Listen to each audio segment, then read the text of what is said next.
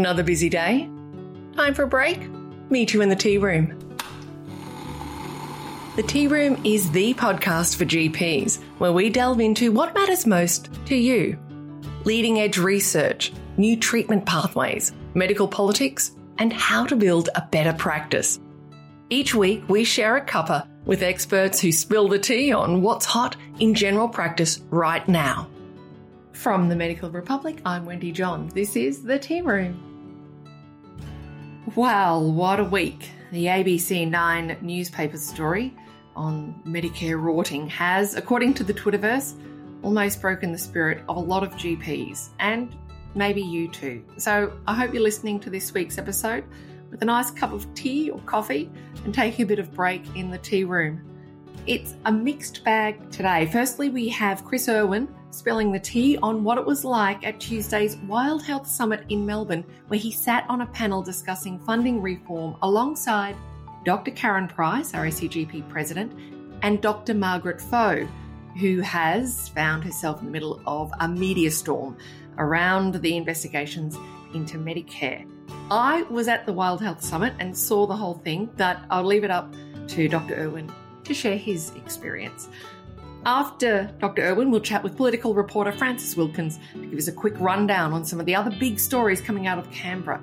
But for now, I'm delighted to be joined by Dr. Chris Irwin, GP and President of the Australian Society of General Practice. Welcome, Chris. So, when you signed up to be on a funding reform panel at the conference, you probably didn't expect GPs being the target of a massive, pretty damning national news story at the same time. No, absolutely not. I'm sure I, I always try to think of perspectives and where people are coming from and to assume good intentions as a rule. I think I, I, am hopeful that Dr. Faux has been has been somewhat misled and misappropriated appropriated in terms of what her actual message is. It's it's a real shame because Dr. Faux decided to come to the uh, panel via video link. So we didn't really have the chance to sit down with her and sort of talk to for her to explain exactly where this 30% misappropriation comes from, which is of course nonsense, but it's always good to hear uh, both sides of the story. Mm. Uh, so she wasn't there for that. And then also with Margaret to emphasize the severe emotional toll that such spurious accusations have on extremely hardworking doctors and, and GPs. So it's interesting. Uh, it's interesting though that the you know we would say that those are accusations that that she has made. However, your point earlier around has she been have her words been misappropriated? What's the has the angle of the news story overtaken what her message actually was? Yeah, so as I said, I'm hopeful and I'm reaching out to Margaret to talk to her and, and to get her to explain in, in more detail. And hopefully I'll be able to talk to her soon about this specifically. But yeah, I I believe the the root of the story is that certain that be have a predestined message that they wish to propagate because it, it, it's a very it's a very convenient story to break one week before a budget that will fail the Australian public and GPs. So it's very convenient that the the, the answer for uh, why Medicare is broken is not that governments of both persuasions have ripped $9 billion annually out of GP funding a year. It's that it's greedy doctors that is the problem. Right. And even if the timing, even if the timing is completely accidental or coincidental, it is really bad timing for the campaign to get more money into patient rebates, which which many GPs have been pushing for. Just when the momentum's been building, hey. So how do back to the back to the panel. In the audience i did feel at certain times i think it was it was very diplomatic but there were certain times where i could just i sensed i thought the tension is rising. Was that your experience as well or was that just in my imagination? I personally felt angry upset and betrayed. So i was trying extremely hard not to not to say anything which I would regret. Once again, I always try to look for the the positives and and and, and potential the potential side to the other story, but the immense harm that's been done to the mental health of general practice cannot be overstated. On the day that this news broke, I literally spent the entire afternoon talking to GPs who were alternately outraged or in tears about how disrespected they felt. With going back to the government as well, in terms of, I think it also just shows the relationship with government that we have and the true allegiances, I suppose, in that the first words from the government were, we'll investigate this and find if any, you know, doctors are rorting and what needs to be sort of sorted to stop this. As opposed to the Department of Health speaking to politicians the Department of Health obviously has decades worth of experience with regards to the PSR. And the head of the PSR would be able to tell politicians within minutes that these claims are ludicrous, especially some of Dr. Faux's comments regarding that many payments under $100 open quote just slip under the radar. The entire assertion that this is somehow slipping under the radar is just so bizarre. It, it puts into question why these claims even taken seriously by organizations that should be should be uh, true yeah fact checking true journalistic organizations. This was a hit job that was more in keeping with an article from a current affair as opposed to theoretically a good journalist from the age or the sydney morning herald. I'm just shocked and appalled. So it, will be shown out for what it is. So how do doctors especially gps fight back against this kind of a narrative I mean, well, this is what I've been saying for some time, and hopefully, with time, as I'm being constantly proven correct, more and more GPs will listen, and it will start to become more organized. The the fact of the matter is, is that the agenda of the government and our agenda are fundamentally opposed. And when you have competing agendas, there will always be conflict. The government's agenda is cost containment. Ours is providing excellent GP led quality care. So we need to become organized politically. We need to engage professional lobbyists to better handle these issues with the public and also politicians. And also, I think the RACGP and AMA also need to get a bit more teeth. With due respect to my colleagues in the RACGP and AMA who have responded, in my personal uh, opinion, the responses from these organizations were very muted in terms of they essentially said some variation of you know this is you know this is this isn't a good look you know we we don't no doctor should be defrauding the system so, the Australian Society for General Practice, of which you are the founder and one of the founders and president, gearing up for a pretty serious lobbying effort in Canberra. I remember that one of your, when you were a candidate for president for the RACGP, mm. you you offered that your entire presidential salary would go towards lobbying. So, yes. what will be the main thrust of the lobbying through the Australian Society of General Practice? And has this media well, storm it, changed any of that?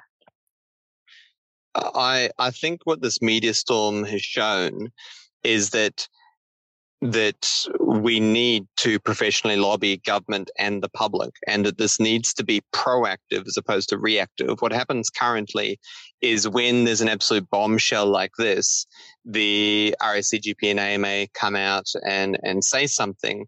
Uh, but for the vast majority of time, it's the government and other forces like the Pharmacy Guild that are allowed to control the narrative.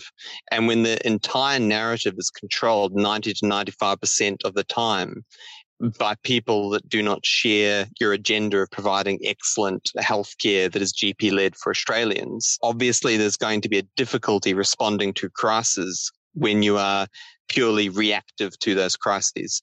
So my my fundamental belief is that we need to be proactive with regards to our professional lobbying. You know, we've met with the federal shadow health minister recently, and we will hopefully sort of meet soon with the health minister. We need to. We'll also be meeting again with the independents like Ocock that we've had great discussions with already. But that is just part of the initial foundations of what lobbying is. Anyone can say sweet nothings to a politician and any politician will listen to that without showing their true intentions. So we need power behind the sweet nothings that we're trying to sow.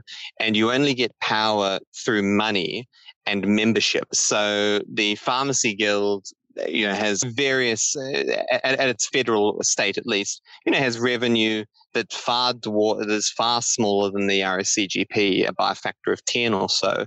And we can see in terms of how utterly uh, effective the Pharmacy Guild is.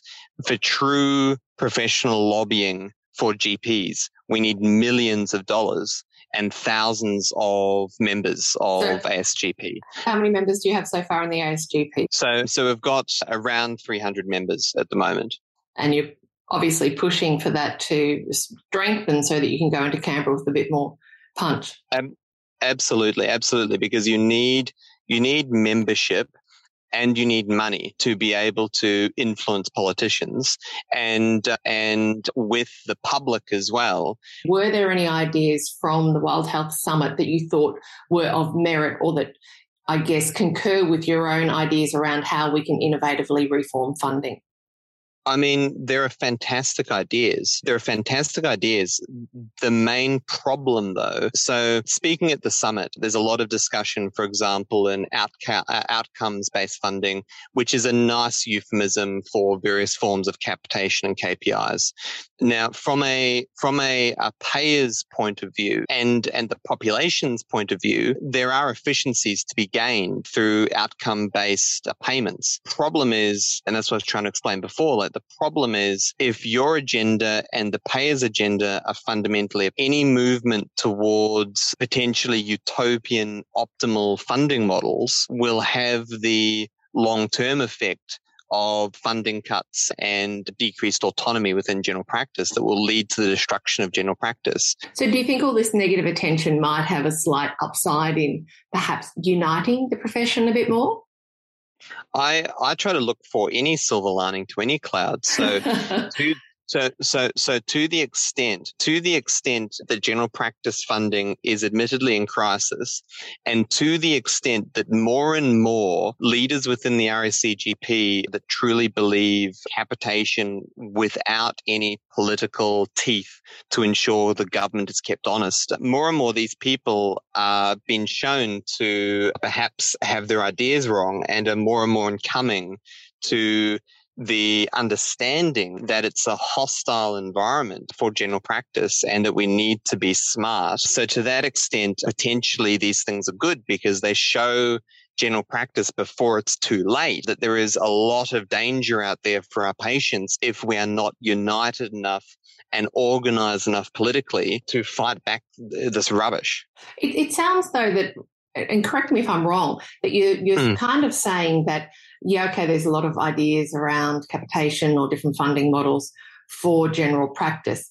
But none of that'll work because we don't trust the government. We just need more fee for service. We just need to boost Medicare rebates.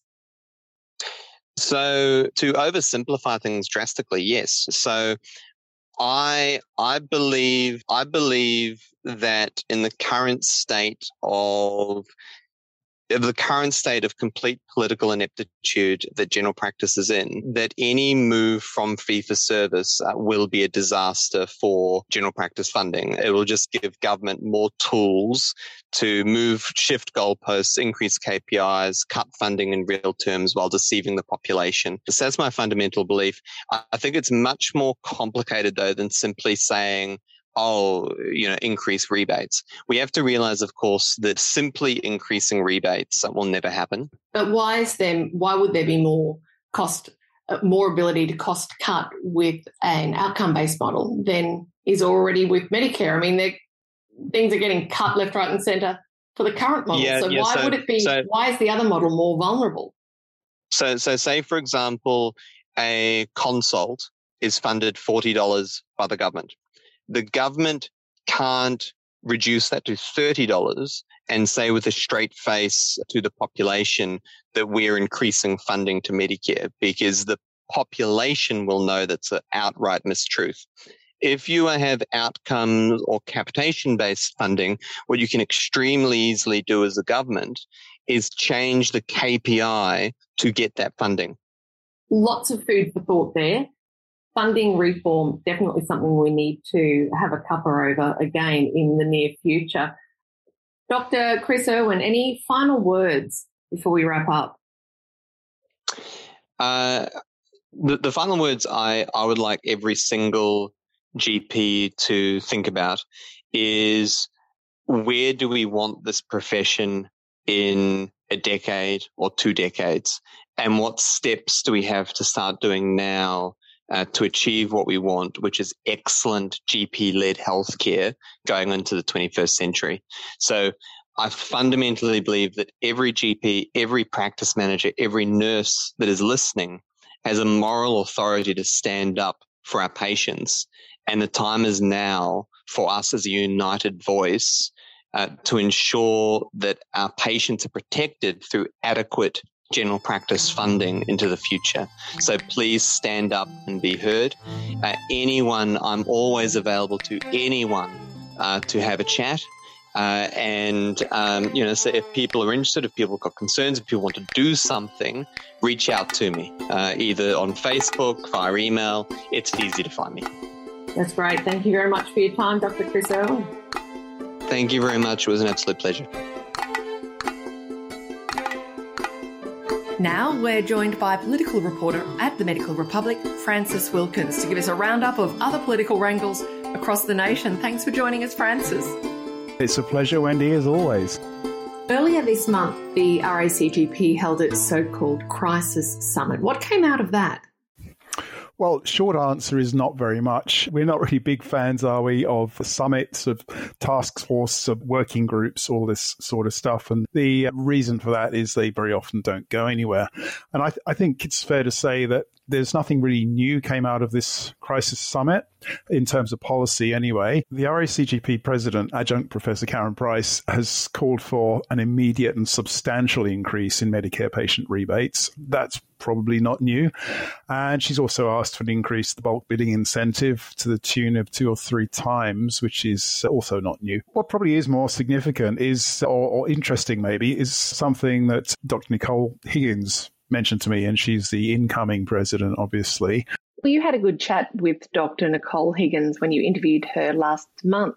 I did. That's right. And her point was that at this summit, there there's a very large number of healthcare professionals there, about 120 20, I think.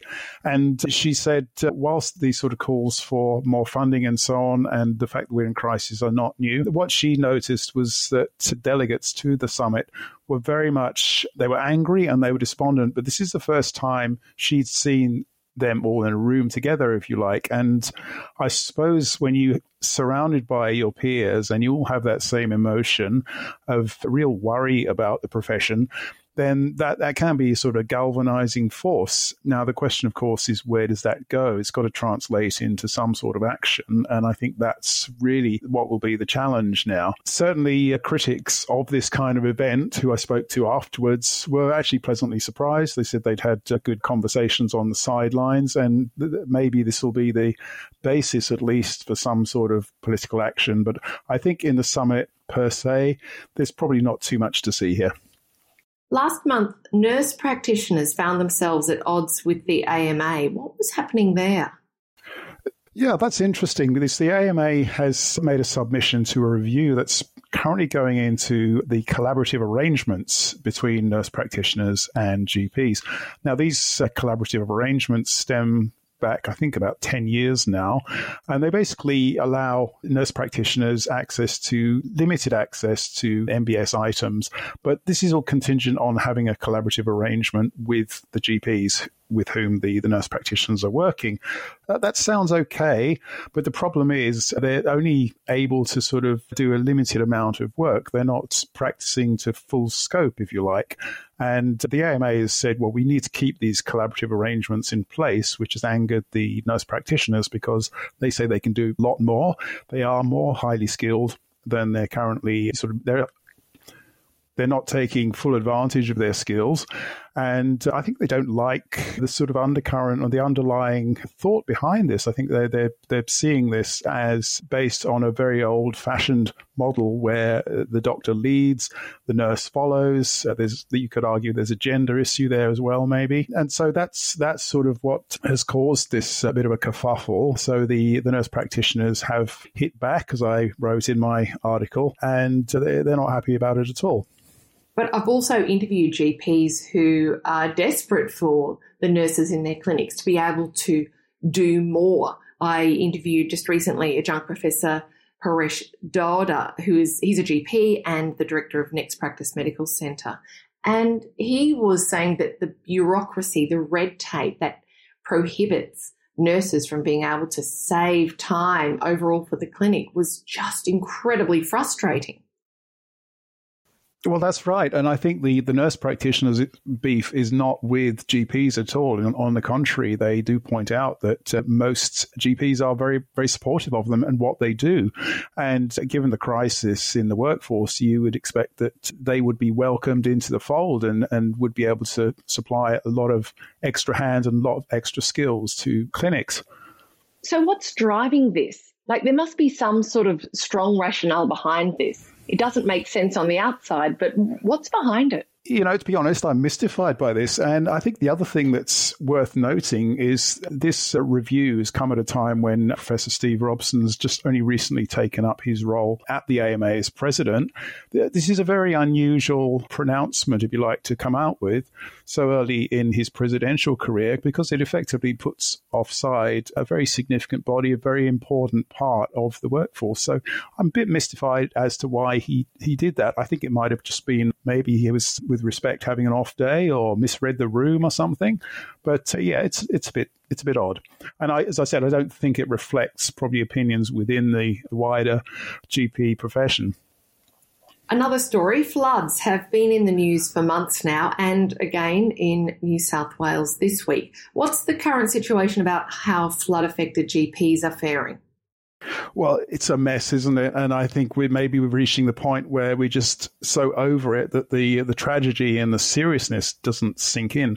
But we do have a story, and that was that was one written by my colleague Holly Payne, and this was back in actually just last month now. Now she's been following this very closely, and up in Lismore, and we know what a mess Lismore has been. The Keen Street Clinic there, it was literally underwater. They they lost everything in in March in the northern New South Wales floods equipment, furniture, everything, and apparently 30,000 medical records as well, which is not insignificant. Now, they were eligible for government grants to the tune of $50,000. That's for each practitioner, the four practitioners there, and also one for the business. So that comes to quarter of a million, but that's not a whole hill of beans when you consider the amount of damage that was done. So they were they were not too happy about that. Now, the, problem here, I think, is the level of commitment, and the, which is really sorely lacking on the part of the uh, state government. Now, there are larger grants of 200,000, I believe, but these are only available to businesses with a minimum number of employees. So they're not eligible for those, those grants yet. So, what a group of peak bodies, I think the AMA, ACRRM, the RACGP, and I believe even the Pharmacy Guild are on board as well, is to put together a proposal that would support them, well, support any healthcare professional organizations actually, with being for being eligible for a slightly larger grant to really give them genuine support. And I, I think the uh, Rural Doctors Network of New South Wales were involved as well. But I think the bigger picture here is is a concerning one. It, it, it goes to the fact that GPs are an important part of the emergency response to disasters, whether it's floods or fires, whatever. They're, they're essential. You know, they get places back on their feet. They provide emergency treatment rooms, maybe in, you know, shops or parish halls or things like that. And that's not really uh, recognized by governments either at the federal or the state level.